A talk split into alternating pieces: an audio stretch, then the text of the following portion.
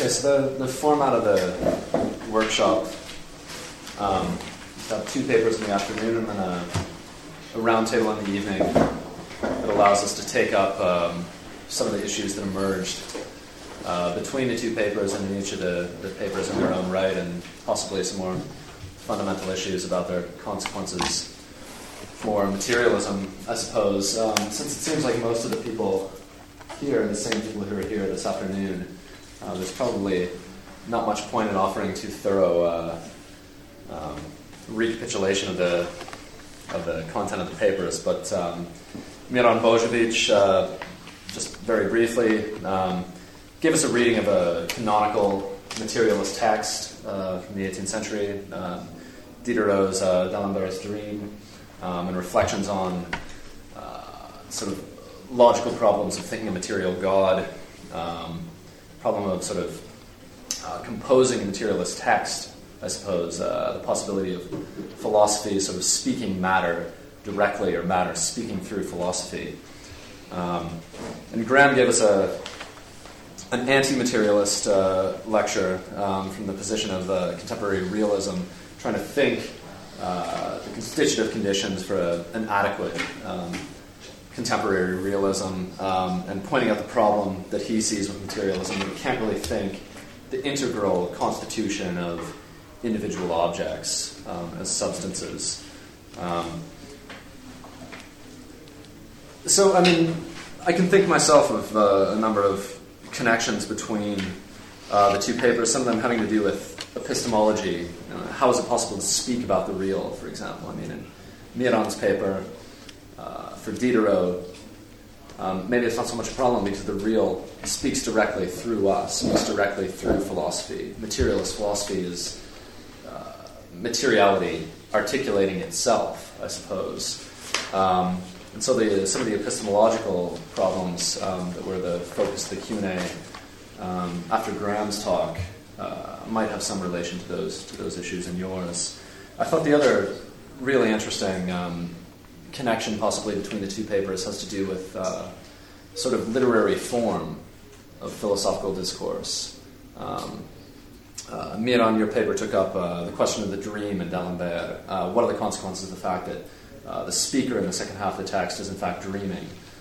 What does that have to do with the fact that we're dealing with, you know, matter articulating itself through this speaker and not really a conscious subject making arguments? And Graham, you closed your paper with a sort of reflection upon, you know, the necessity of style, I suppose, as opposed to just purely logical argumentation of philosophy. So, I mean, those are some of the issues that I'm interested in between the two papers, and maybe we can return to them. But I thought maybe a good way to just get us started is if either of you have questions for each other, or questions that emerged that you had in mind in between the two papers, or if either of you want to respond to any of the issues I just raised. And then hopefully that'll just sort of snowball out into a discussion between the four of you, and hopefully to everybody here as well. One question I have about Miran's paper is, to what extent is it necessary to have the idea of a whole?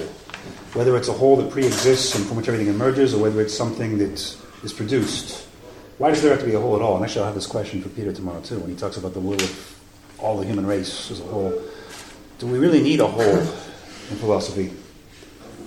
Why not just have disconnected parts that are linked like a series of rail networks? Why is it always that there has to be a one involved when we talk about materialism too far? Yeah, that's a good question, but I'm owning, how does it, the whole, the totality, Latour could somehow, you know, be a substantial base for material God to emerge. Don't you have the same question, Brian? No, you gave the example of an army, for example. Mm-hmm. Is an army, as an object as you understand it, is it just 1 + 1 + 1 + 1 soldiers, or is it something different? It has to be more than that, because otherwise it's just the unity from the outside, if somebody was counting. And this is a problem I sometimes have about you. There doesn't seem to be any internal feature that makes something what it is, a unity. It's accounting that does it. And I think that the things have to come together in a certain way so that they do exceed their parts, so that there are qualities in the thing that are not contained in the parts.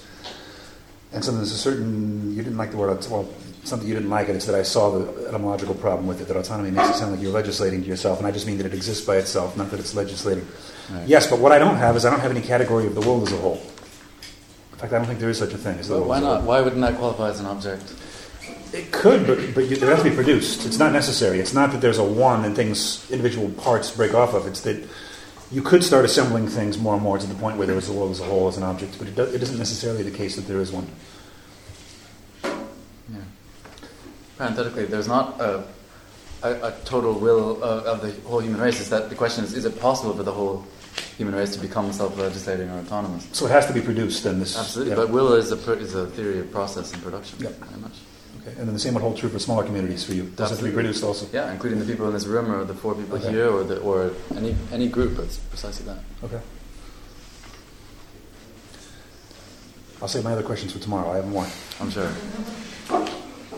I mean about the whole in Diderot's philosophy, I mean, it seems to me that it's a whole in a process of development and in a process of change. So, for example, the very idea that you have the organization of matter at different levels of complexity, let's say, is a continuing process. And the prospect that Diderot raises in the text that that process of organization might lead to the emergence of something like a material God that would not precede the universe, where the universe would be an extension of that material God, but on the contrary, that material God would be an extension of the material whole of the universe. So the constitution of that whole then would be a whole which is in the process of change and development. I mean, it makes me think of Whitehead, actually, who says at one point, I think, the totality of all that is a process, is a totality in process of incompletion. So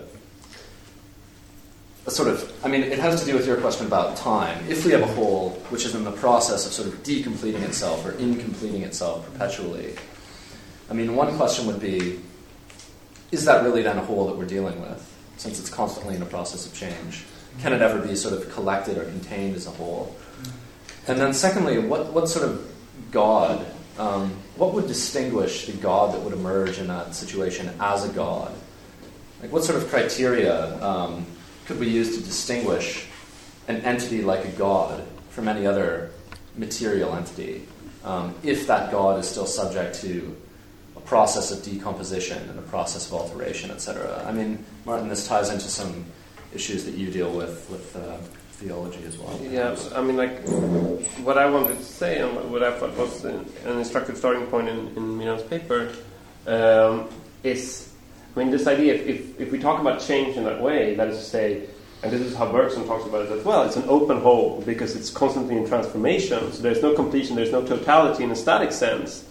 But nevertheless, the reason why it's a whole, and I think it's the same in Whitehead, at least in the base of what you were saying, is the fact that you have change but you don't have time because nothing is actually lost. Of course, there always comes more things, things are in transformation and so on, but it's only conceivable even theoretically that it would amount to a whole in process if nothing of what is past is lost. That is to say, in Bergson, this is the pure past, the ontological past, that retains everything that has happened. So ontologically, nothing is lost. You have change. You even have irreversibility. It's not like you can go back in time in Bergson, but it's one continuous movement of creation and change. But on my account, that's not a thinking of time, because it's not a thinking of negativity. Nothing is negated, so things are changed and transformed, and these are all completely spatially conceived, because in spatial movement you move from one point to another, the point is not negated, but when you move in a temporal movement from one now to another, the now is negated. So, and that's why I was saying in relation to Miran that I think that a lot of both in classical philosophy and in contemporary philosophy, when one tries to be a materialist, one very easily slips into this type of immanence. I mean, and this would be, for me, then the Bergsonian and the Deleuzian model as well, where, like, well, nothing is static, so there are no essences, and nothing is transcendent because there's nothing outside the movement, but you nevertheless retain, you nevertheless don't think negativity as secondary and as not pertaining to the real or the material. And I mean, some of the shortcomings of that type of model that I'm trying to elucidate and that I will also address tomorrow. So for me, that was an interesting entry point into the wider debate. You know, one interesting point about that particular text, about the notion of this material God, is that mostly, for the most part, all these writings, including the clandestine materialist philosophical writings, they were pretty openly atheistic. And this is the only treatise I know that's been written, you know, within the field of materialist philosophy that's not exactly openly advocating for God, but, you know, toying with the idea of a godlike, I don't know, creature. Mm-hmm. Yeah, so that's what makes it unique, you know. Yeah. I still find something a bit oppressive about Whitehead's God, in the sense that God is the mediator for all relations. All apprehensions go through God because the eternal objects are all there. And so even if God is in process like everything else, there's still a special status for God. God is what comes between any two things. And if Whitehead had simply removed the eternal objects from his system, you wouldn't need that God. And this is what I would recommend. You just dump the eternal objects. You have no Platonic forms that are recurring many times in many different things. Then you can just get rid of God from his philosophy that way. Latour does this. Latour, of course, is a very religious man in his private life, but there's no God in his philosophy, really, not very essentially. He's got that one book, Jubilé, but God is not a major part of Latour's philosophy. But he has similar ideas without that, without a privileged entity that does all the relating. This is why I prefer Latour to Whitehead. So how do we account for something like a geometrical entity, let's say, like the idea of a triangle, without, I mean, how would that work in your system without something like the eternal objects in Whitehead? Sort of rational coherence of the composition of that's right, an ideal form like that. I want to get back to you on that one. I've not thought much about the philosophy of mathematics in my system. Yeah. But I suspect it would have to be, a right triangle would have to be an object. Well, no, I don't want to go there. I'm not sure how I would do this. There's a problem.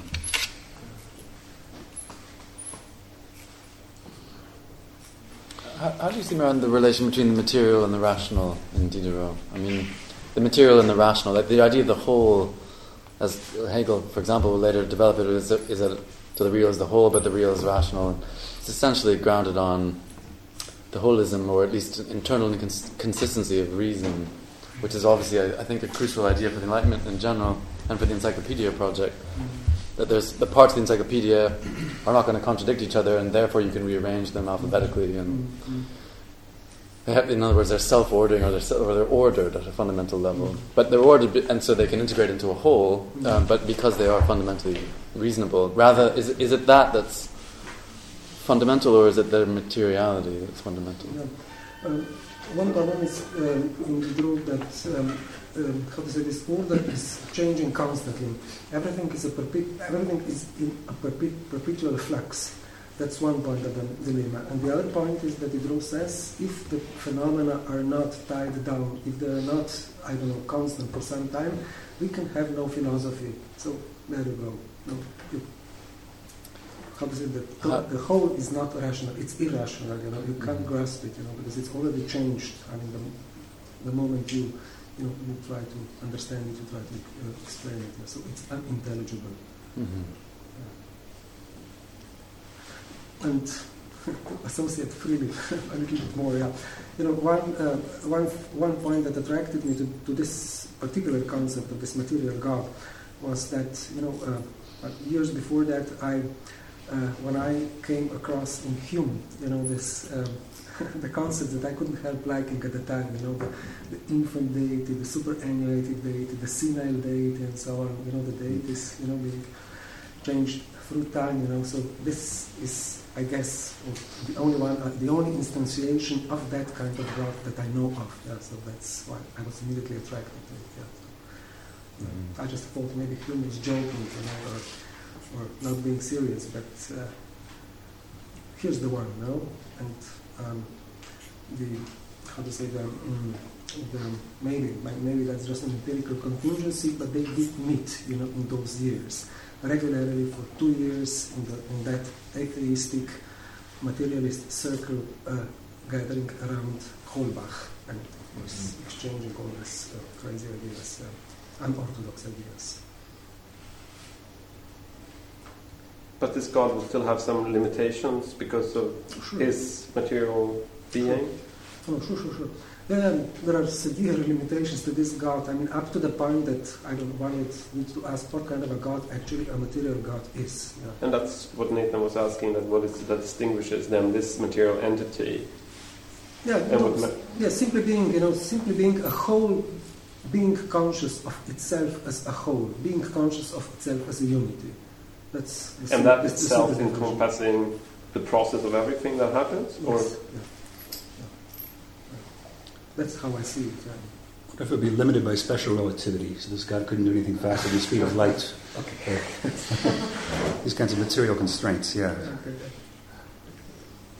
Unlike Deleuze's God, who moves at infinite speed. Yeah.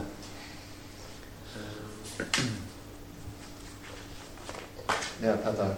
Maybe just ask Graham. So somehow, I was asking myself during the talk that you spoke about autonomy of the object, but that somehow I realized that suddenly came back to Kant that actually one thing would interest me if objects are autonomous, if they relate or not, is then the other thing.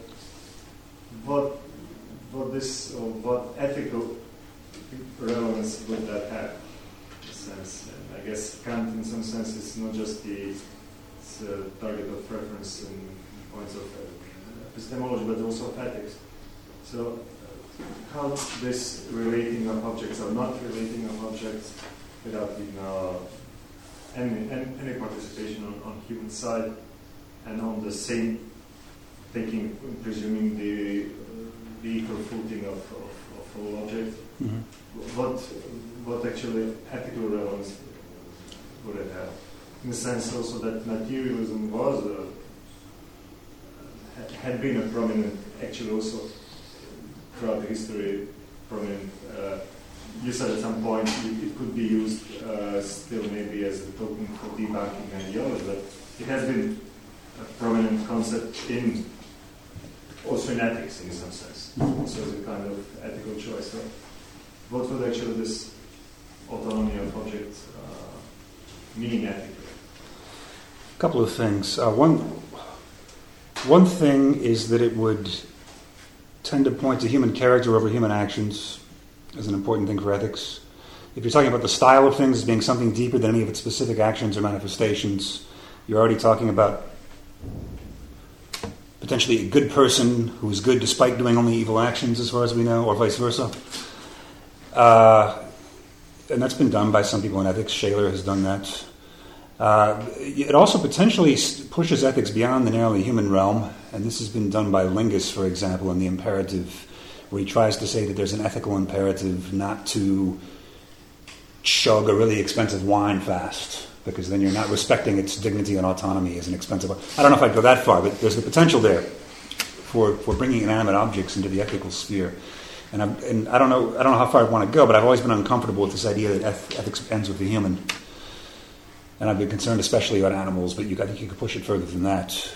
Could there be something ethically wrong about tarnishing a beautiful landscape by putting a smokestack there or something, perhaps? So I guess it's less the... Well, no, it is the autonomy of objects. The autonomy of objects from each other and from us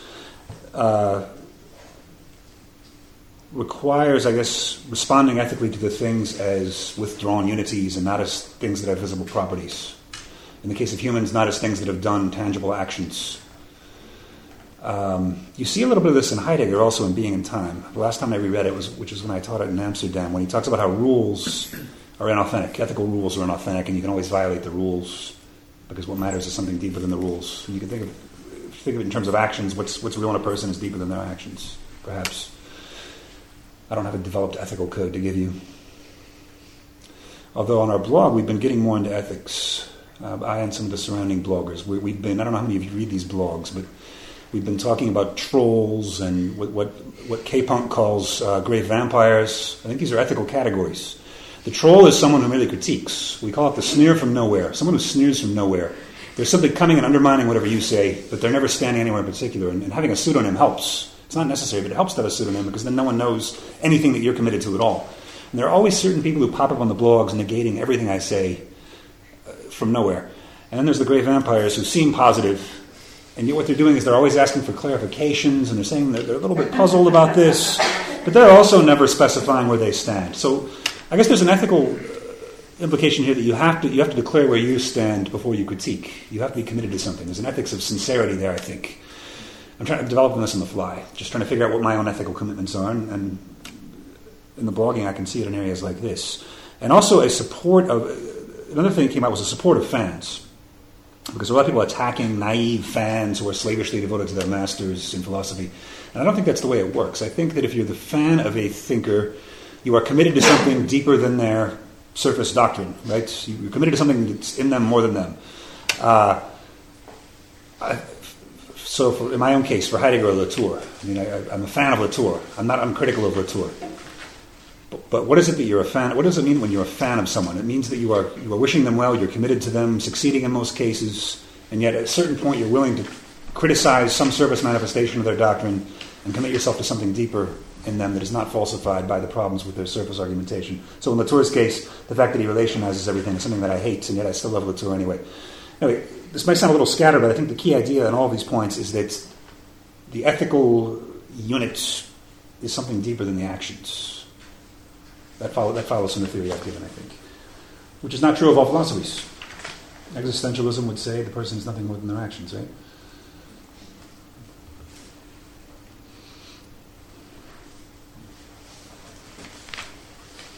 I mean, just to come back with some, but then there is a kind of deep ethical confidence in a sense. So that even if things happen autonomously, autonomously of us, that things are somehow turning good or bad. Good, you know. Mm-hmm. But it's not just asking, because the kind of Heideggerian ethics was actually also been partly promoted here in MAMA and by way of non-C. This is a kind of heterodox thing, which at least in these parts of the world had been kind of prominent, but it has been always actually accused of being almost a fatalist, maybe, and if you characterize it more positively, just being a pessimist. So is it Heideggerian ethics? I would say the opposite. I would say voluntaristic, at least in the early Heidegger, right? There's no way to distinguish between one decision and another, or the ethical value of one decision and another. And that's another question I have for Peter tomorrow. Fatalism? Certainly not at my standpoint. But there's a close link between ethics and letting something elude any particular characterizations that are given of it. I thought in Heidegger the criterion would be to what degree can you own it, right? To what degree is it your own most, or yeah, which would not at all be my criterion, but that would distinguish. There are degrees of conformism and yep. And you know, in existentialism more generally though, there is, I think in Sartre there's a distinction between actions and a deeper intention, as he puts it sometimes, fundamental intention or a project, mm-hmm. which is not reducible to, although it's certainly bound up in the actions, it's not exhausted in the action, and I think that could be rethought or reworked in terms of willing. But I had another question for you. What happens if you think of your objects in terms of as events, let's say, which, and I'm thinking here a little bit of Levi-Strauss's critique of Sartre, but he says that for you to think any event, so any basic, totally banal event, like a football match or something like that, mm-hmm. You can always do the two things that you criticize today that materialism does. You can always undermine it or overmine it. He doesn't use those terms, but you could always break it down in something more elementary so that the football match would be the sum of all of these small actions that each individual component, person, and participant does, which could themselves be broken down to the level of subcellular, you know, mm-hmm. chemical reactions, etc. And that would go, presumably, in line with the sort of Kantian idea of the infinite divisibility of particles and so on, mm-hmm. on the one hand. And on the other hand, you can always integrate it into ever more abstract levels of integration or comprehension. So a football match means something according to, let's say, the emergence of a culture industry or mass sport or participation, mm-hmm. whatever it is. And that actually what an event does is you can always do those two things to explain it at either level, but that the event is that which holds those two things together at a certain level of pertinence, like a football, like you gave the example also of a boxing match, right? Mm-hmm. And I wasn't sure there if that was an object or an event, because the title bout, so you have two boxers, a promoter, a ring, equals, I would have thought, event, right? It equals and then reciprocally, you only have a boxer if you have the events or processes that include things like fights and everything around that, the promotion, the commercialization, the history of pugilism and so on. So how, I guess, that if you were to think of these objects in terms of events, would you be hostile to materialism in the same way that you outlined this afternoon? Well, they are events. But I think any real event becomes an object in its own right. And the reason it's an object and not just an event is because an event suggests to me that it's too bound up with the particularities in which it occurs. Whereas I think something like a football match would have a certain unity regardless of how the effects are varied. And to some extent, regardless of how the pieces are varied. You can vary the pieces. You can sack one player from the roster and replace him with another, and it's still the same match, roughly. However, one thing I would add to this, though, is that an object might not always have external effects. This is what I call sleeping objects, dormant objects, in that paper that I had printed in the pamphlet here. Well, this is why I'm not a panpsychist, for example, because even though it looks like, for me, all objects should have perceptions, they can, but they only have perceptions for me, not insofar as they exist, but insofar as they relate. In other words, insofar as they're part of another larger object. But you have this surface of entities in the universe that don't necessarily relate to anything else. And I call them sleeping because this is somewhat what we do when we sleep. Right? We're not unreal when we sleep, but we withdraw from relations to a certain extent, refresh ourselves this way. Consciously, but if someone prods you, you wake up. I mean, you're never completely asleep. Mm-hmm. But in ontological terms, you could be. There could be certain entities that exist right now that are not affecting anything else. But when you say you mean your conscious self, because your body is still related to the gravity and the... But I wouldn't... Keeping on. But your body's not you, under my model. Your body, in a certain arrangement... The you, I mean, the self is basically a monad. Is that really what it amounts to? Like the soul that animates a thing? It's a monad, but it's not a permanent one, and it's certainly not an eternal one. It can be destroyed. Mm-hmm. So I like everything you say about time. Like immortality. It's all about survival. It's not about immortality. So I want to ask you, I thought it was fascinating when you responded to Aaron's question, how you understand the ontological difference in Heidegger. And it seemed that you would align being with reality and beings with relations. That's right. Is that correct? Yeah. Mm-hmm. And reality here would be the reality of an object. Yes. And beings would be relations. That's right. Okay. So if that is the setup... doesn't that makes being into a being, right? I would say the being is always the being of a being, and Heidegger is actually mixed on that. Sometimes he says it's impossible, and sometimes he says that's the being is always the being of a being. So the textual evidence is mixed in Heidegger for that. Right. So I don't feel like I'm flouting him too badly by saying so. But right, there's other times when he uses the ontological difference to make it sound like being is one and being is a plurality of things. I think that's the bad side of Heidegger. But there's also a third option because. What? And I was struck by that when you talk about withdrawal, you talk about the withdrawal of an object. Okay. That's to say the withdrawal of a being. But Heidegger is not saying that there is a being that withdraws, he's saying that being is withdrawal, which is different. So that's when he's trying to think the ontological difference, he doesn't want to make being into a being, whether that's an object or God or something else. Being is time, being is withdrawal. That doesn't mean that something is withdrawn, it just means that there is a skipped withdrawal. And so what you're doing, even if you want to twist Heidegger in a different way, like it would seem that Heidegger would tell you that you're making turning being into a being, and regardless of what status you want to call it being physical or a form or something infinitely withdrawn, it would seem that that's the understanding of the ontological difference that he is trying to get away from. So I would not say I'm turning being into a being. I'm saying that being is always the being of a being. There's a difference. Oh, okay. And it's true that early on, especially even in the tool analysis, it's not clear that there's an individual withdrawn hammer. It seems more like a system. But by the time of the thing, it's quite obvious that the individual thing has some status outside of our access to it. Because there's not just earth, which is one. There's also gods, which merely hint. They're plural. Yeah. In the fourfold. And so there is a status of the individual jug. The withdrawn side of the jug isn't just a shared withdrawnness shared by everything. Yeah. There's something about the jug that holds the wine that is inaccessible to us. Right, but the way I understand those texts, though, is that it's true that he describes things in that way, but then the withdrawal of being is not the same thing as the inaccessibility of the thing. That is, the withdrawal of being is not the withdrawal of a being. It's just that there is withdrawal, there is displacement, there is time, which has a different status for Heidegger than any object would have, regardless of how you want to conceive that object. And that would be the that rather than the what. Yeah, mm-hmm. Yeah. And it would seem that since you're drawing on these analyses, and even if you want to do something, I understand that you don't want to do something in the name of Heidegger. That's not the authority of your argument. Mm-hmm. But since in the way he's articulating these things, those are distinct levels. Is there? And this is related to what I was saying before.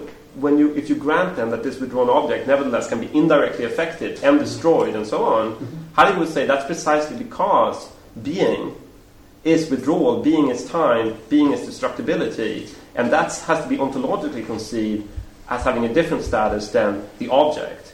And it seems like you don't thematize that dimension that allows... You grant that the object is destructible, but wouldn't you need an account of what ontologically makes it destructible? Since it can't be something internal to it, because it doesn't have any internal relations, but something subjected to it. And this, in Heidegger's Spate terminology, this would be the withdrawal of being. For me, it's the arrangement of the pieces that gets disrupted. This is why the thing is destroyed. It gets undercut from below. This is why it's destroyed. It itself can't be touched to be destroyed. You're right.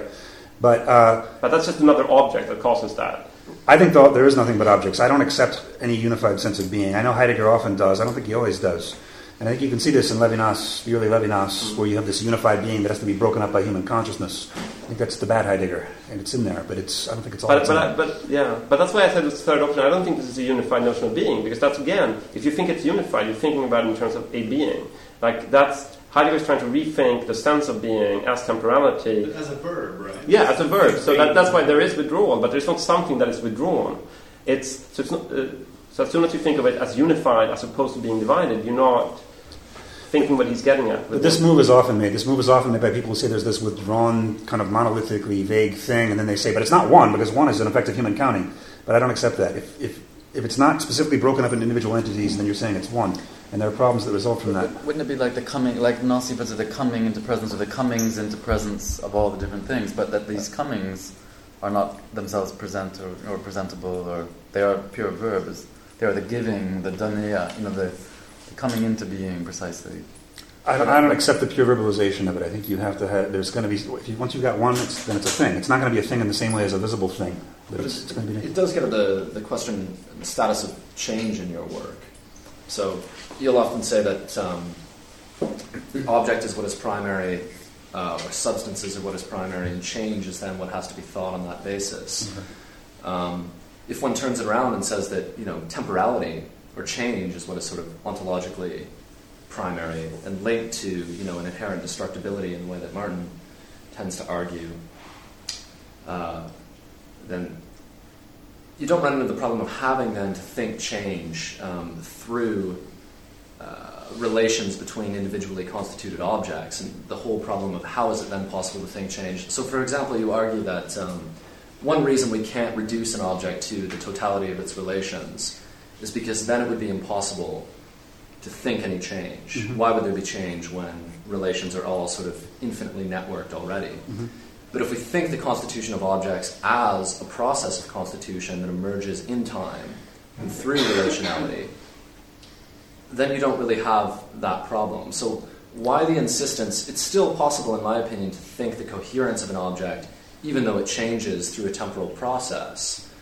Why the insistence that we have to think of it as an integral substance sort of outside of change or process, and then, be able to produce an account of how something like change or process is possible? If you start that way, you just have different problems, right? You have the problem of why the world is articulated into pieces in the first place, because as soon as you define things in terms of relation and change, things start to bleed together, and it's hard to see why it stops. It's hard to see why things aren't completely holistic and completely codetermined, and then why are there individual regions of this holistic cosmos? That's one problem. Another problem is, if you have different relations to the same underlying entity, how are you going to explain why it seems to be the same underlying entity? You're going to say there's just family resemblance between my perception of this and his and yours and the tables. why would you privilege the family resemblance of all the distinct qualities that each of us sees over the fact that there's some underlying thing that each of us encounter differently? So in a way, I would argue that my starting point is better, but I think you have problems whichever way you start. That's always going to be the case in philosophy. You said something else that maybe... Oh, anyway, go ahead, because it'll come to me in a minute. Can I follow on that? Yeah. But why does the relation collapse? Say you have a relation, say, of exploitation or domination, which differentiates then, or differentiation is another relation, which differentiates then an exploited from an exploited. And if you have an account, as Marx does, of how these two terms will change and clarify each other over the course of the struggle, that defines them, and defines them not by reducing them to the relation, but by saying that they are what they are through the relation. So you tend to say that a relational account, like a Marxist account of class struggle, which certainly refuses the idea that there's a working class in itself that's vacuum sealed and that has some kind of natural essence, and it says what it is through its exploitation by people who have oriented a mode of production around the extraction of value from their work. But nevertheless, there is certainly a working class, and it is what it is in its relation with its class enemies, let's say, or with the bourgeoisie. And what Marx gives you is an account along the lines that Aaron was saying that allows you to explain that relation, rather than simply accept it as a fact of nature, to explain it and therefore to change it and to engage it oriented towards the elimination of this, or let's say at least the radical transformation of this relation. Mm-hmm. So that we could turn relations of exploitation or domination into something else. But, that would meet some of your criteria, and that we can still talk about objects and things and that have a discrete reality. We can still talk about change.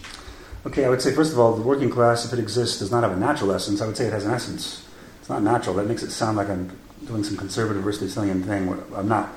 But the working class, in its relation to who oppresses it, still is what it is, right? There is a relation there that creates a new reality, I would say. It's not that you can then say the working class only exists through that struggle, because it had to exist in order to enter in this struggle. A different class might have entered differently into that oppressive class than the working class did, right? Or a different sort of working class with a different history might have entered differently into that relation with the oppressing class. And so there has to be something there before the relation begins. It's a very naive ontological point. And what that is probably not going to be exhausted by this struggle. There are probably going to be features of that working class that are not totally tapped by the specific oppressing class in that situation. I would say that there is a new entity that's created by the relation, and maybe that entity has retroactive effects on the parts. That's what I think happens, right? I think I misunderstand the concept of class. That there's elements of work or working or labor, yes. Okay. But the question of a class, at least as Marx understands, is only in the relation of class struggle, or it is it's a purely relational category. It's bound up in that relation and the struggle to change it. And okay. I don't think it exists outside of that. It might not, but something must have. Something like the individuals of the class must have existed beforehand. But this would be making a big mistake, I think. I mean, what's fundamental about Marx is the change, to use Martin's terms in terms of the judgment, the kind of judgment that's involved in seeing the working class as a class and not as, say, a sociological group. Okay. And that is to shift analysis very fundamentally, I think. And it's only that the latter that gives you, it's only that seeing the working class as a class in the Marxist sense that gives you a kind of politics. I would agree that new things can be created by relation, but I don't see how it can happen ex nihilo. I don't think that you had just emptiness and then all of a sudden a class struggle begins and suddenly the class and the individuals in the class are constituted. This seems impossible to me. Something was there. I think this is an argument about class consciousness that, goes back to Marx, but also via Lukács. It's the idea that the class is constituted in the relation, as Peter is saying. What's pre-existent, sure, you could say it's atomized individuals, or it's a phenomenon of work, or it's all of these things. But to say that what is a coherent object is then constituted in that relation, well, frankly, what was before was not something that was discrete that then acquired the equality of being a class. It was something that was precisely undefined until the historical process of judgment and relation constituted it. So it's not like there's a pre-existent entity that then acquires the new quality. It is precisely a new set of relations that in that process then acquires coherence through its self-reflexivity and its relation to other things. But this is built into my ontology from the start, right? Because I'm saying every entity is produced out of component entities that come together. So that would mean the working class fits perfectly my definition of an object. I think it does too, but I was just saying that's why I was surprised in this moment that you said, well, there has to be something pre-existent. There is, but it might not be the working class, but it has to be the things of which the class are built. But it's not something. It is a whole set of relations. That's it. It's just how are you going to find that thing without the relation of exploitation that defines it as working class, for Marx at least? Or in the case of your shoe, of course there are things that pre-exist the shoe, at least the kinds of shoes that we're wearing. There are materials and so on, there's a design, etc., there's a history of wearing shoes, but without the process of, I don't know how you want to call it, the making shoe, which is a relation to people who use them as shoes, that's the thing I will always stumble over, I think, is just how that process of making what is a group of working people into something like a working class. But look, if all humans on the planet were exterminated, you couldn't have a working class, right? There are individuals there that make up the class. But it's the relation that makes the class, though. That's the question. It's how you can still think an object like a working class without the relation. You can't, but I don't think you can make any object without relations, right? The whole point is an object is formed by the relation between other objects, piece component objects. But it's also withdrawn from all relations. Yes, but they indirectly form a relation that allows a larger object to emerge. There have to be relations, otherwise nothing in the world would make sense. But it's indirect. I mean, that indirect status raises maybe another question from Miran that I alluded to at the beginning, a question about the sort of literary form or literary style of D'Alembert's Dream. I mean, Graham, you were talking about in your paper how one way to get at inaccessible, withdrawn objects is through allusion, mm-hmm. Which is a form of, a literary practice, basically, specifically literary form. And what I thought was interesting in your account of D'Alembert's Dream is just that there's something inherently materialist, perhaps, about that sort of imbrication of literary form within philosophical argument. That the text has this literary form because that's part of the argument that it's making, right? That the whole is articulating itself through sort of thinking or speaking subject almost unconsciously. Articulating itself through the human, but not sort of as the human, right? But as a material whole. And so I wondered if you could just talk a little bit about this question of style or this question of sort of literariness in philosophy, because it seems like a feature of all of your work to really take that seriously and pay attention to it. And that seems like a real link between your methodology and Graham's. This piece, D'Alembert's Dream, it's basically that's a theatre piece. You know, it's meant to be played, to be acted out. Right. And it's not only it's a theatre piece, but it's a comedy. You know, it's like comedy in three parts. This particular issue, why this, this materialist doctrine is being presented, through a comedy, or a comedy that's given this particular twist of being, you have a dreaming character, and normally you would find it, explained in the sense that so Diderot in this way he was able to risk the hypothesis that normally a waking philosopher would never dare to formulate. Yeah? But I don't think that's a normal interpretation of this a dreaming subject that you have in this particular piece. But I think that's not the case. So I'd rather argue for him being shown on the stage as being taken over by the whole, who that's increasingly taking over, who's more and more integrated part he's becoming. That's maybe the difference between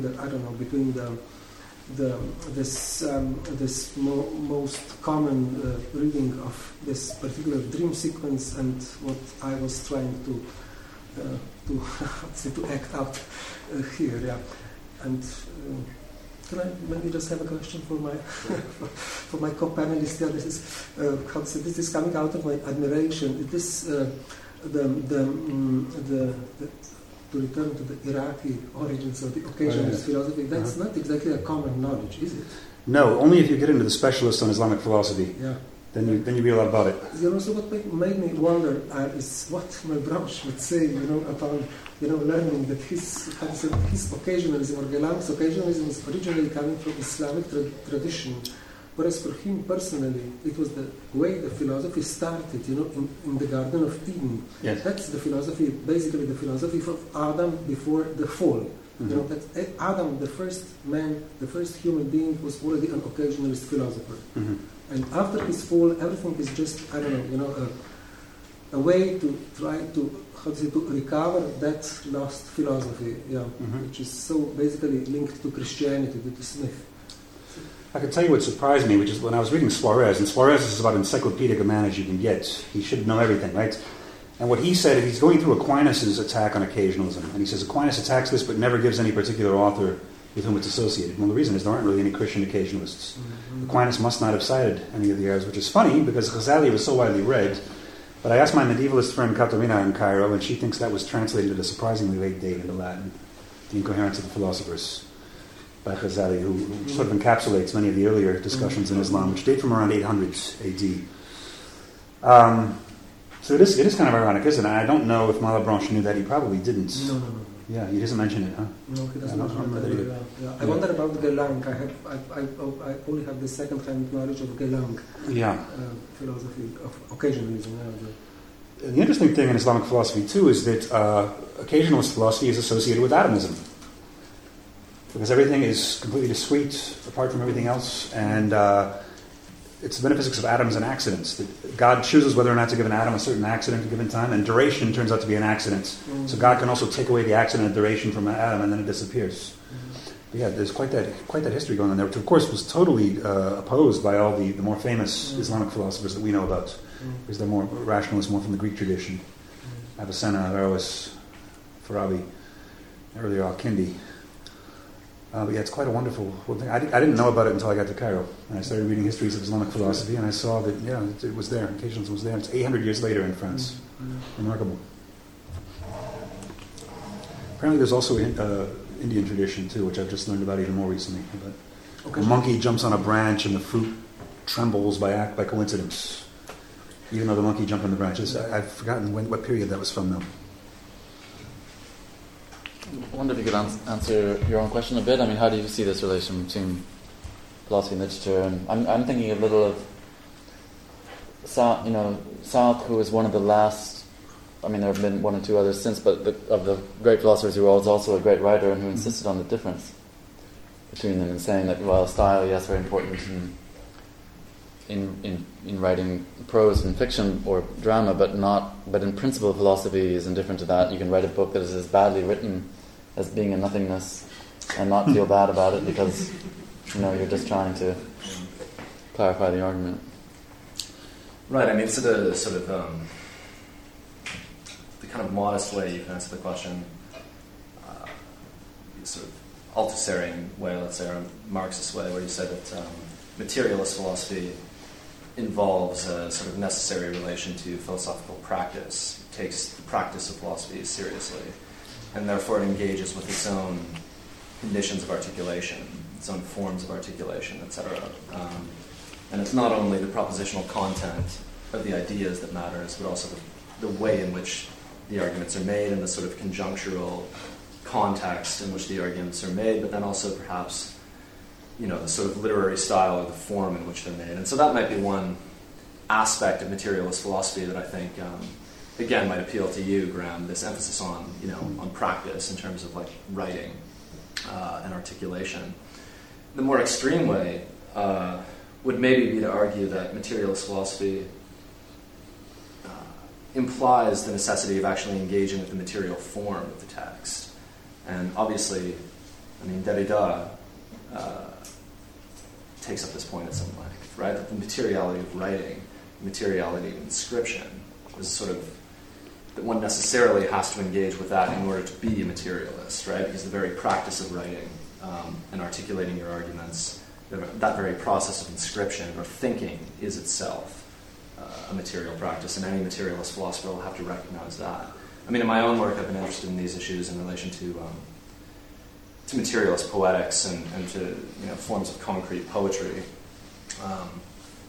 well, it's not so much an argument at all that's an issue, but a materialist practice of inscription, which is actually kind of a process of concrete construction on the page. So thinking about how that can operate then as a form of materialism, which in some ways is more, perhaps more interesting or more materially constructive than materialist philosophy, or sort of something that materialist philosophy necessarily has to be kind of sutured to or has to think with. I think personally I don't agree with Sartre. I think a good philosophical text is a well-written philosophical text. And Nietzsche says the only way to improve your style is to improve your thoughts. And I'd almost say the reverse, too. The way you improve your... I do my best thinking when I'm trying to write something well, I've found, personally. Because you have to find just the right way to describe it. And one thing I've always puzzled about is analytic philosophers are such clear writers, but they're such awful writers in most cases. What is it that makes most analytic philosophy, at least in my opinion, a dreadful bore to read? And I think it's because they think the problem is a lack of clarity, and all you have to do is be clear, and then suddenly you're a good writer. That's not enough. A clear writer is not yet a good writer. And I think it's because a clear writer is simply very clearly listing the attributes that belong to the subject matter in question, and you can't. That's not how you bring a thing to life, just by listing everything that's true about it. There's something deeper than that, and you have to awaken that. Jerry Fodor even went so far as to say in a newspaper article, that, you know, why is the public buying so many continental philosophy books and not our books? Most of us are better writers. And he named names. He said, most of us are better writers than Nietzsche, Kierkegaard, and Bergson. And I think, what is he smoking? Yeah. You'd rather read Jerry Fodor than those guys? I don't think many people would. No, it's the question of dramatization, which South would agree with you there. I mean, the moments of genius in his books, philosophy books, are the ones that are most like little plays, right? I mean... Returning though to what Nathan was saying, it's to suture that awareness of philosophy as a practice or even a material practice on that level to like a materialist philosophical commitment seems difficult though, because arguably no one did this more than Descartes in the history of philosophy, like not just like in the way of writing but even changing language in a certain way. Like I mean in terms of like, and that's, it's an acute awareness in Descartes of actually his philosophical revolution being indistinguishable from how he also writes meditations, for example. So, I mean, that's not necessarily a point against what you were saying, but it would seem like one... It's a stronger materialist point, actually, that you don't even have to have a materialist philosophical commitment to be acutely aware of the material dimension of philosophy. I mean, it's just, like, intrinsic to the practice. I mean, Descartes is seems like a particularly difficult instance because, of course, as you read the Meditations, the text itself is supposed to sort of melt away, right? You're supposed to imagine yourself in this room meditating as Descartes is meditating. Yeah. And so the text is kind of a transparent medium there. I mean, if one wanted to make an argument for the sort of philosophical idealism behind the dramatic scenario of the Meditations, I mean... that would be it. That it doesn't. It's not so much that it engages with. Certainly, it engages with the literary form. No. But not so much with what Derrida thinks of as the sort of materiality of writing or the materiality of text. On the contrary, it wants to sort of do away with that for a pure sort of process of ideation, which is accessible through writing, to be sure, but only as a kind of transparent medium. But that exactly gets at what I wanted to get at, though. That like. You can have an acute of an awareness of materiality precisely trying to reduce it as much as possible, and that's what Descartes is doing. In a certain way, there's no keener awareness of the relevance of materiality than in the attempt to reduce it. I mean, even if the complete reduction is, of course, impossible. But because I sometimes have the sense that, and this would certainly be the case in certain texts of Derrida, that like a thematized and explicit awareness of the materiality of the text doesn't necessarily make you engage more in the problem of materiality, because it also assumes that there is an intrinsic value in playing up the materiality rather than playing it down. I mean, if it's irreducible, you can't get rid of it anyways. So you could be aware of the material practice of philosophy by precisely trying to reduce it as much as possible, as Descartes is doing, just as much in trying to cultivate it. That's one very profound point. I mean, I guess what interested me in the relationship between your two talks is that literary form of D'Alembert's Dream linked to this question of how matter articulates itself through philosophy. I mean, it has a sort of it has a certain epistemological value, that way of thinking. So Graham, you were being asked about what's your epistemology? How do you sort of epistemologically ground your account of the synthesis of the constitution of an object? One sort of perhaps extremely dogmatic, but dogmatically materialist way of answering that question is to say, you know, matter, or let's say material objects, it's not a question of how I ground my epistemological access to the constitution of an object. It's a question of how materiality itself articulates itself, like through philosophy. I mean, that's a sort of extreme claim that Diderot is making. There you have a situation in which what's being argued basically is that you have access to the real precisely because the real speaks itself or articulates itself through you. I mean, I don't know, Graham, if you would find that of any of any value. Maybe it doesn't necessarily help with the epistemological concerns that your position runs into. But then why privilege matter is the agent in that case? Matter is expressing itself. Why not be more specific? Why not say that quarks are expressing themselves or neurons are expressing themselves? Why this vague, all-encompassing term matter? I don't see the need for it. I mean, isn't matter in that sense, yeah, just an idea, in fact, it's like a limited idea. All we really have are materials or processes or, you know, things that are already minimally individuated at least. Mm-hmm. But what is matter, in fact, if not an abstraction, you know, a useful one, but... I mean, it gets at the distinction between materialism and realism.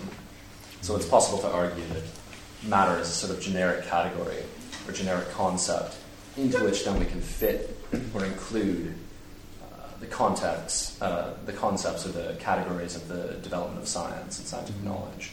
And so the category needs to be generic because science is constantly developing and we don't want to limit our materialism to any particular stage of that development. So we formulate a generic concept like matter, which is then supposed to, you know, suture philosophy to science and make sort of philosophy inclusive of the developments of science. But that immediately, I think, I would agree with you here, Graham. I mean, how's matter more? It doesn't really, insofar as we don't have a specific or particular concept of matter, then basically all that we're saying is there's something out there that we're calling matter. And that, to me, makes materialism sort of indistinguishable from what Braver calls, you know, R1 realism. Right. It's just a sort of generic claim.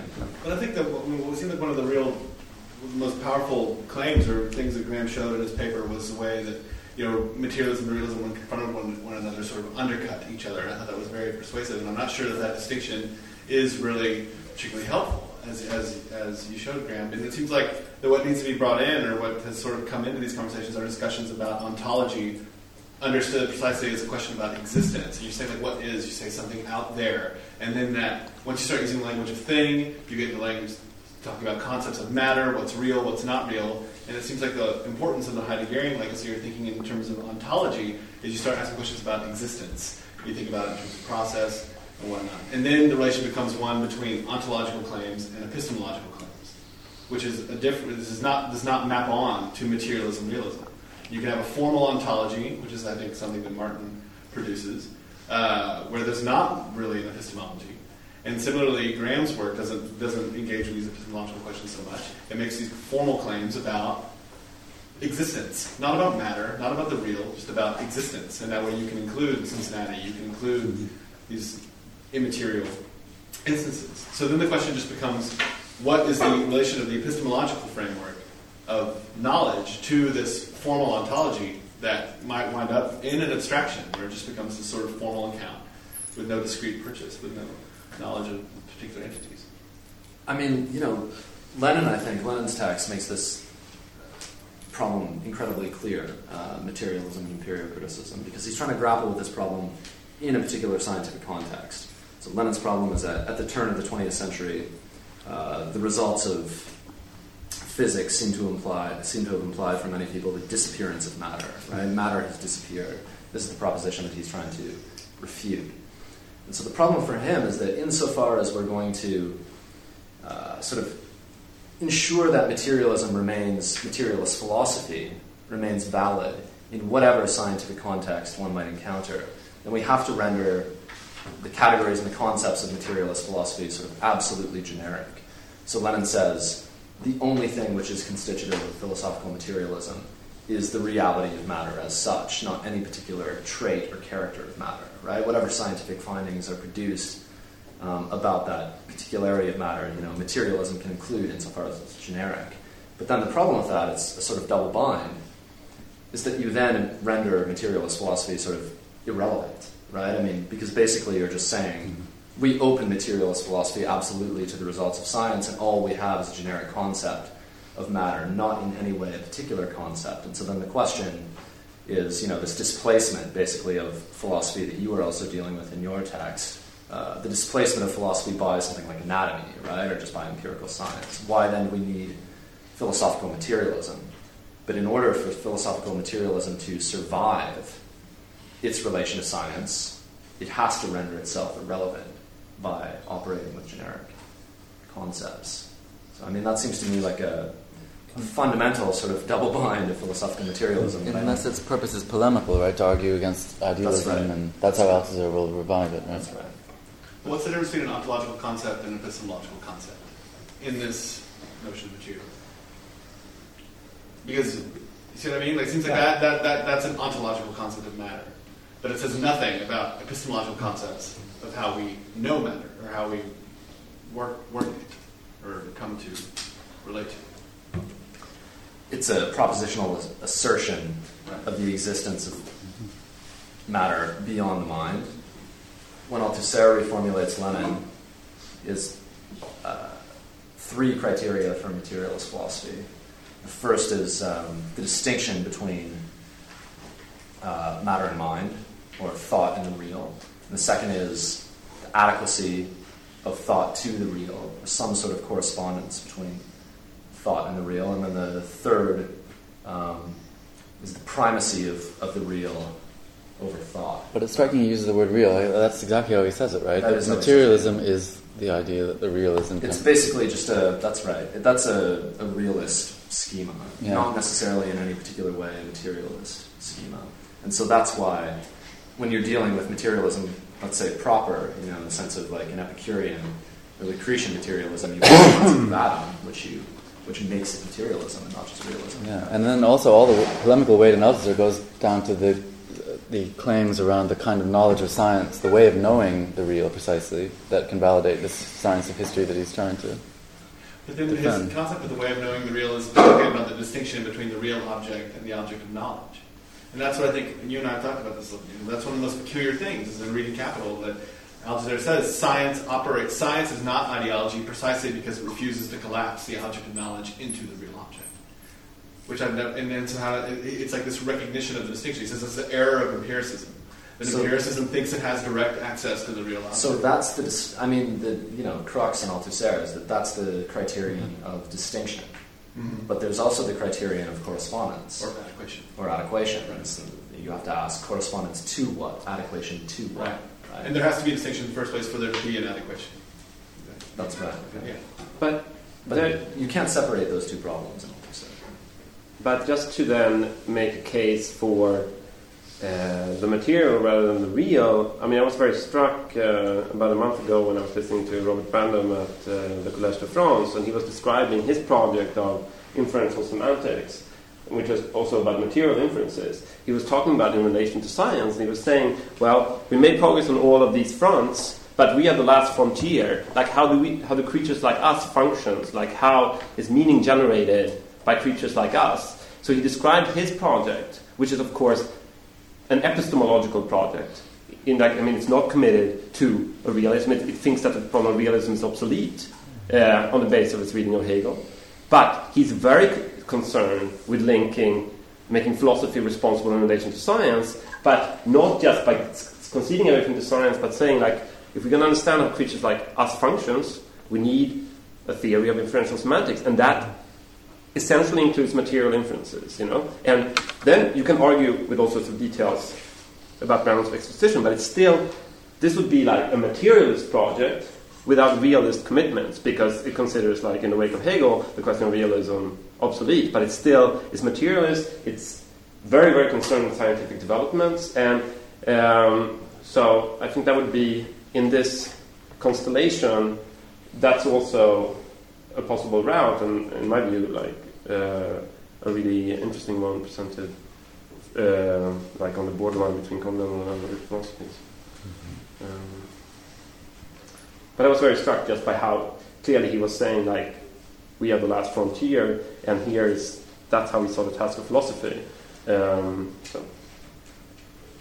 Yeah, I mean, another way to think about Althusser in relation to these issues is, as you said, Peter, I mean, Althusser, even if materialism becomes irrelevant in thinking the determinate concept of matter and cedes that ground to science, the task of the materialist philosopher is to ensure that science isn't subjected to idealist philosophical criteria.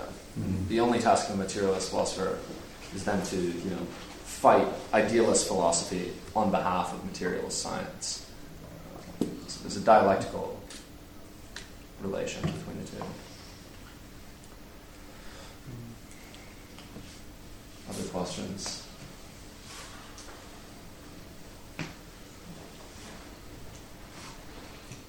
I mean, personally, I would want also, I don't know, maybe with Graham here on this, I don't know, but I think it's dangerous to say that materialism has like an intrinsic superiority over idealism as a way of understanding a practice. So you give the practice of speaking or communicating, or the practice of, say, willing, or the practice of imagining or thinking.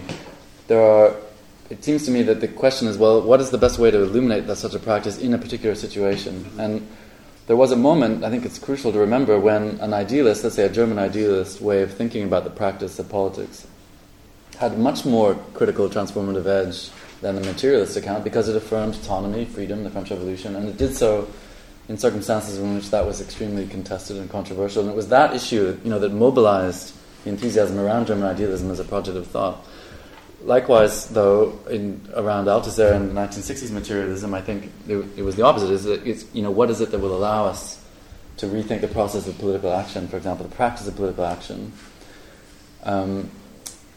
In a context in which this, you know, the post-Stalinist kind of falling back on a kind of humanism had cut away the ground of the political edge of something like collective of a Marxism, you know, had to be to revive the materialist pretensions of a science that could understand class conflict, basically, and that could rationally grasp and understand how capitalism works and so on. But by itself, it still seems to me that if, let's say, Althusser had never changed his tack, no matter how perfect your scientific reconstruction of how capitalism works, let's say, no matter how adequate that science would be, it would never exhaust the question of politics and the question of practice, which involves also acting on an ideal or on a principle, or on a, you know, or pursuing norms of justice and so on, which are not easily thought of or reduced to something like a material practice, but also involve a kind of idealist investment in, you know, autonomy, freedom, and so on. And that battle, in other words, is... I mean, Althusser doesn't. No, Althusser doesn't do that. But that, hence, his problem when it comes to the question of... They can't do anything. Taking sides, exactly. So, how, you know, if... But that was the point of my reference to Brandon, though, because it seems to me like there is a very strong tradition of philosophical thinking that runs from Hegel and Hegel's absolute idealism, where there is no opposition between idealism and materialism, even philosophically or conceptually. Like there's just and contemporary versions of this is something like Brandon, but also other things, that the idea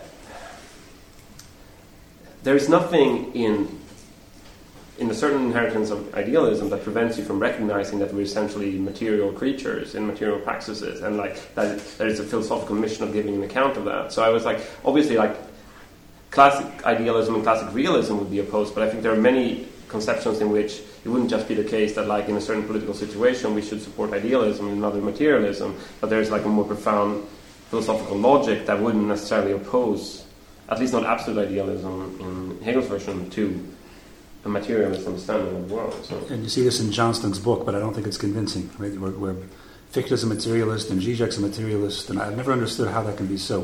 Yeah, but that's not necessarily... I think it's... The inheritances of Hegel in other schools, I think, look different. And like that's not the claim that like everyone was materialist in German idealism, but that there is... in stressing the question of actuality, Hegel actually brings in the irreducible dimension of materiality, but precisely by following the logic of idealism all the way rather than refuting it. And I think that's exactly where a lot of contemporary inheritance of Hegel is located, and that would be at least something to take into account if one is trying to map these alternatives, and I don't think it has to be.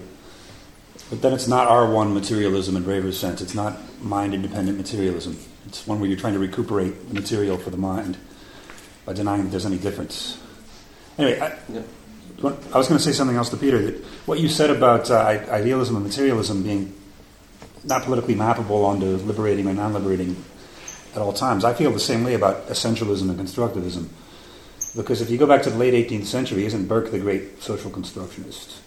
And now we've gone through this period where essentialism has been considered a fascist philosophy, and it's a little frustrating because it's not necessarily a fascist philosophy. But oftentimes it's deliberating philosophy par excellence. What do you mean by essentialism exactly, though? A belief that there is some inherent quality to things that is not simply constructed out of its relations to other things. I think you and I have had this dispute before.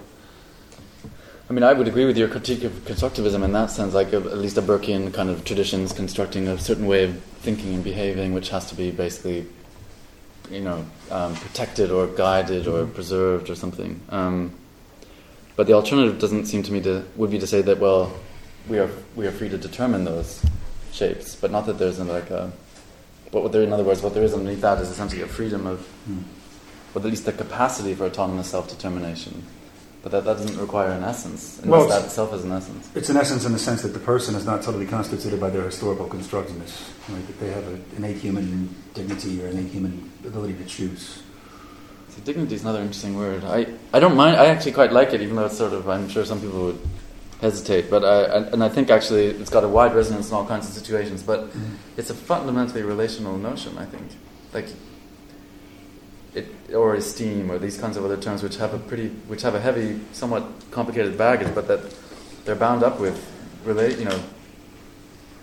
I would find it hard to understand dignity outside of the relation in which basically someone honors another person. Again, a complicated word. I would say they're honoring them because they have to be honored. Would you really want to say that the dignity is constituted by the fact that someone treats you as though you have dignity? But when the people who argue about respect our dignity make exactly that point, they say we insist that. You who have denied us our dignity, that you respect it. That's where the issue around the dignity becomes acute or problematic or an issue. But you're not saying respect my dignity so that it will exist. You're saying respect it because it does exist. Right?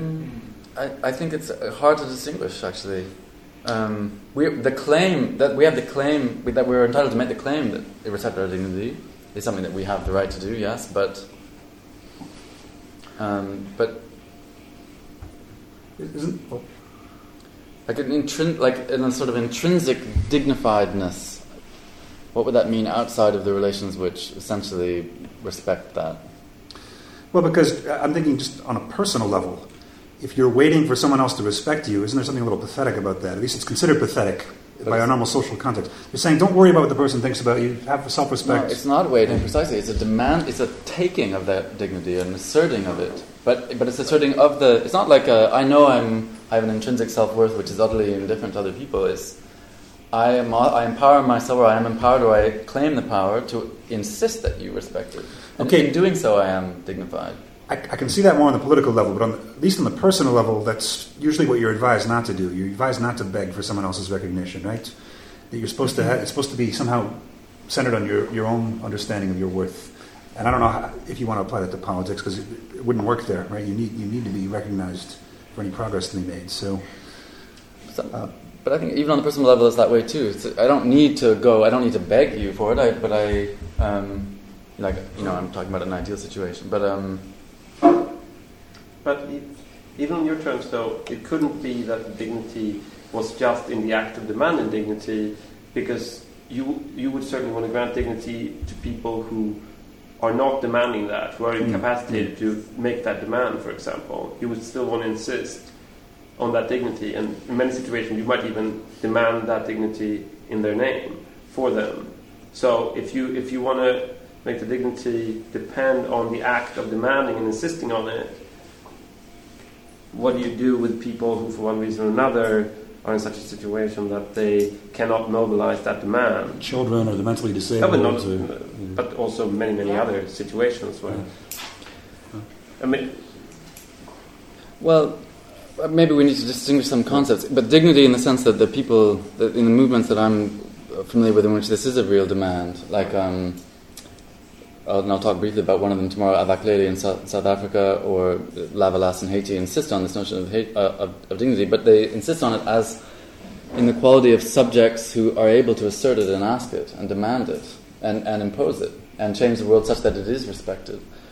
And they would resist the idea that, well, we deserve your compassion or your pity or your acknowledgement of us as objects in some way. Mm. And the insistence that you get very powerfully in someone like Paulo Freire is that if you start with that assumption that there are people who might to you seem incapable of demanding it because you're not able, or we're not able generally to hear the demand in the way that we recognize, so mentally disabled children or whatever it is. But if you think of them as objects who will then later be ennobled with the dignity of subjects once you are able to recognize them and they're included in the process, you'll never include them. They're already included. You know, I would say... insofar as they are, you know, in whatever way they're willing, they're beings capable of making that demand. We just have to, but we certainly need to become more sensitive to it, or like those of us with the privilege of being more easily recognized as I suppose, the people who determine anyway the sort of the rules under which, under the status quo, some people are quote unquote more dignified than others. You know, or the other way to put it would be to say that those people, the people in that position of privilege, are never really capable of changing the balance of power. It's the people who are making the demands, the act of demanding and the changing. In various terms, it's always the oppressed that liberate the oppressor, and never the other way around. So I would say it's not about being more, let's say, more compassionate or more understanding or more broad-minded in relation to different kinds of victims or excluded people or something, but it's about participating in processes that actively grasp this and change it and impose change. Can I say here, yes, just the difference between, let's say, the class within the same race and what you mentioned this on the lecture, I think in the discussion, the slave, and when it's a black slave. Slavery was abolished quite a long time ago, but no matter, even the dignity of Martin Luther King, whatever, the racism persists, and the slavery, if you wish, the distance persists, perhaps because it's a visible different color, and so on. So no matter what, even the black people, the resistance is much bigger there than just the relation of exploitation. They're not slaves for, they have not been for relatively a long time, but it's far from over. So. Well, I agree, and the racism is certainly something, the question is how do you engage with this, and the point that it was, I think, historically controversial was not, at least by the end of the 18th century when this issue becomes politically divisive, at least among progressive people in, say, France, where there was increasingly a large body of sort of enlightened opinion that was against slavery in principle, and in principle opposed to slavery, and in principle in favor of the idea of universal equality.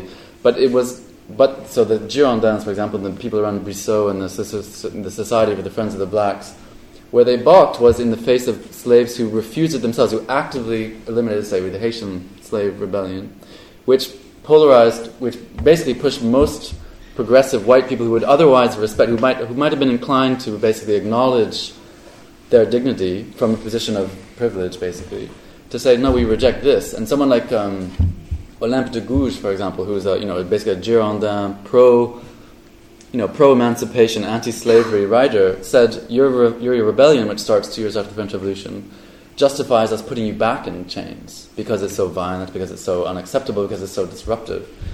In other words, faced with the person who a former slave who actively imposes and enters themselves and asserts that you respect their dignity as an equal on their own terms and not on your terms, that is what is, I think, something that was rejected and refused. All I'm saying is that it's in situations like that where people have to...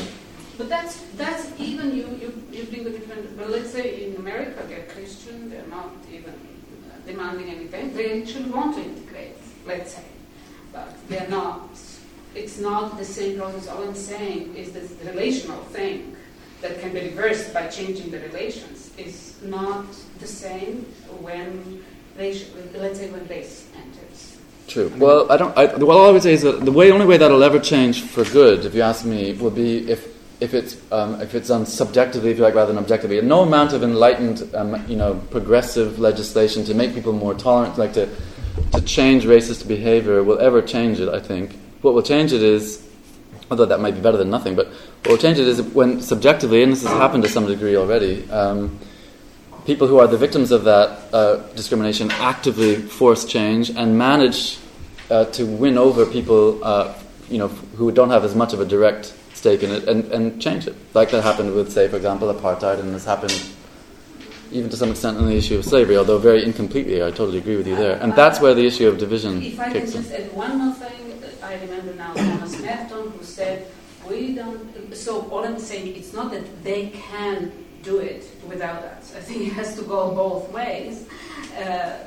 If they demand it, they can demand it forever, and they just don't get it from the whites. But Martin Luther King, Thomas Merton said for Martin Luther King, "We don't need the Afro-Americans. They don't need us. We need them." Mm-hmm. Yeah, I would say it's all about empowering. To grant the dignity, to regain both of us dignity, because it's not just that they don't have dignity. We don't have dignity. No?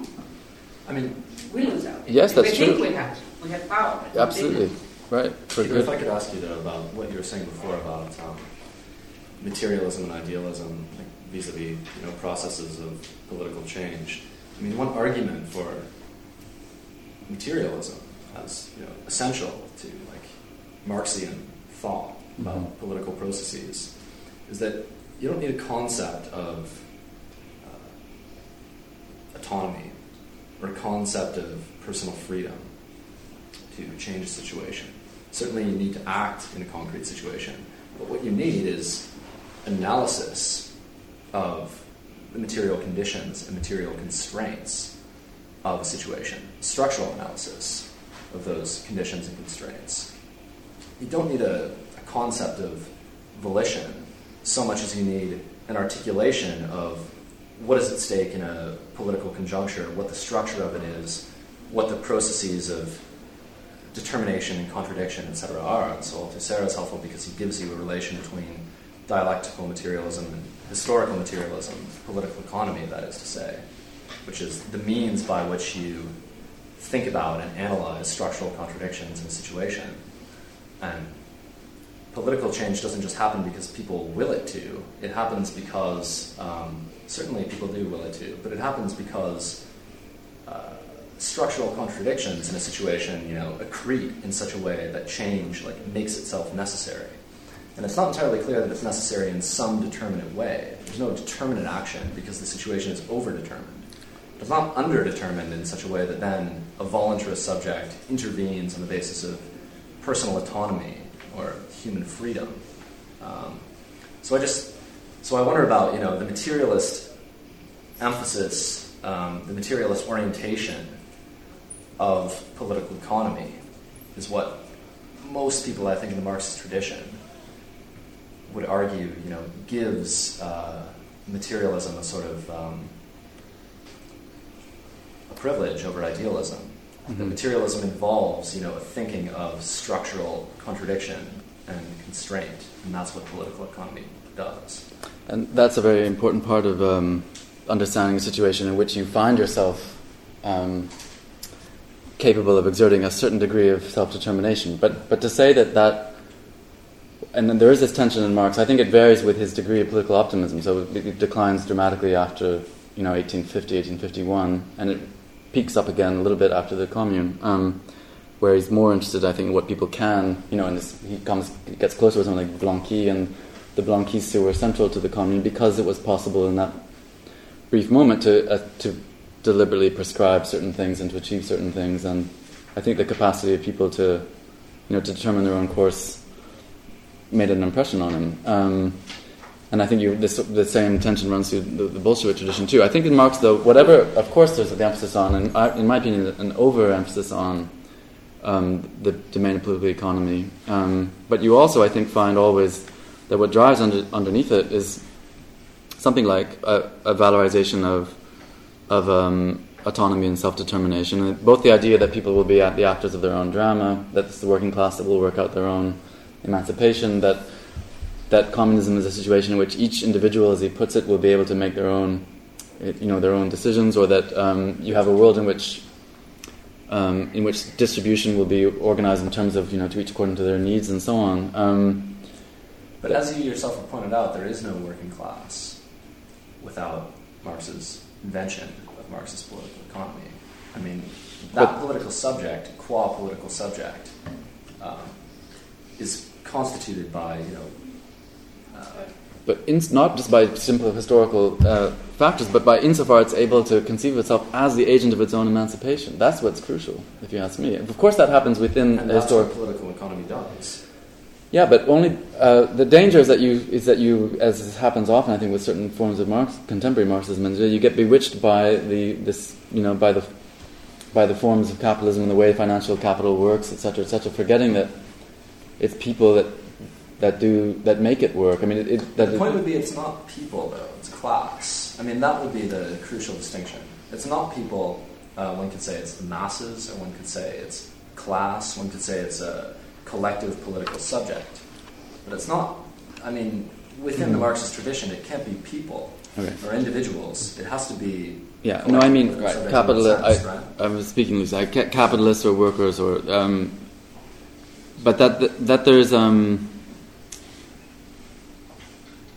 I think, nevertheless, what's crucial in Marx is the attempt to retrieve a kind of a domain for self-determination and action in these heavily determined situations, and that what he's providing, it's how far does he go? Basically, he says his early work is enough really to tear away the illusions. If we could just tear away these illusions which mask the real conditions of things, we would see what needs to be done and we would do it. So that's still the project of I think all through the 1840s, that's the emphasis. It's still the emphasis in Communist Manifesto. Tear away the veil, and you're confronted with the real conditions of our existence, and then we will do what needs to be done to destroy this form of exploitation which is killing the world, killing us.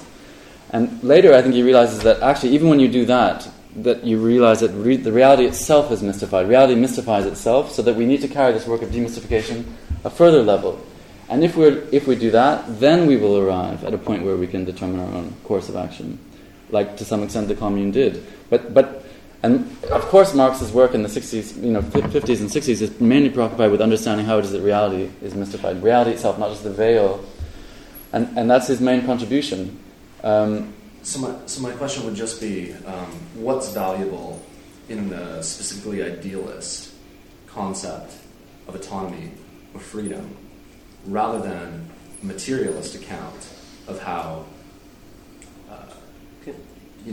collective action is not so much necessitated by material conditions, but enabled and propelled and brought to a sort of tipping point by material conditions. I mean, what is it about when one says that there's no necessary privilege of materialism over idealism in these matters? I mean, I really wonder about that. I really wonder if it's actually possible to properly think the form of action that's involved in.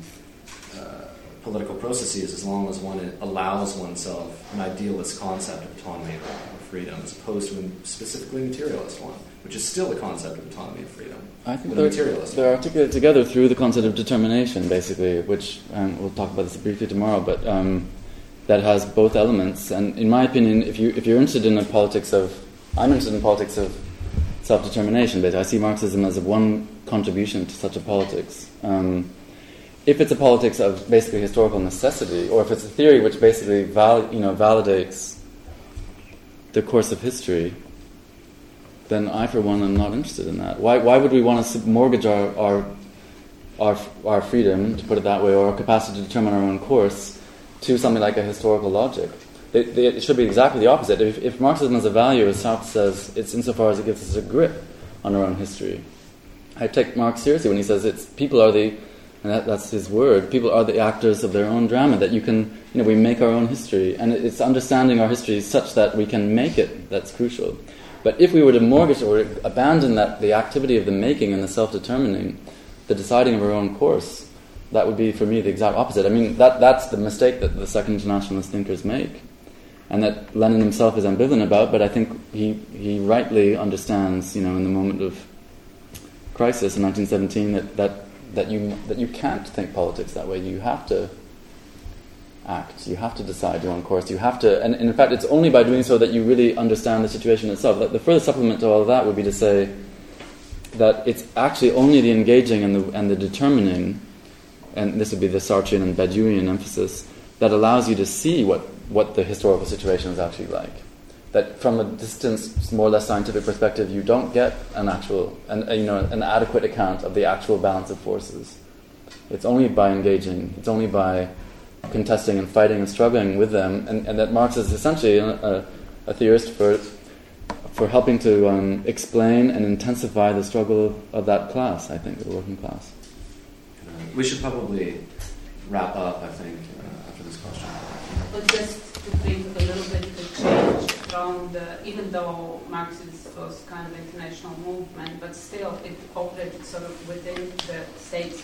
Now with the global exploitation, even the West already lost. I don't know why they dissolved the social aspect of the capitalist here, because they could have maintained it, because they exploit the rest of the world and they cannot grasp who is actually, you know, they have their governments connected. So the global picture today, I think, is because of our Western technological development is so much more controlling of the helpless that I don't think, now a little bit in Latin America, there is some movement that is positive, but that's Latin America, which has sort of a Western influence there.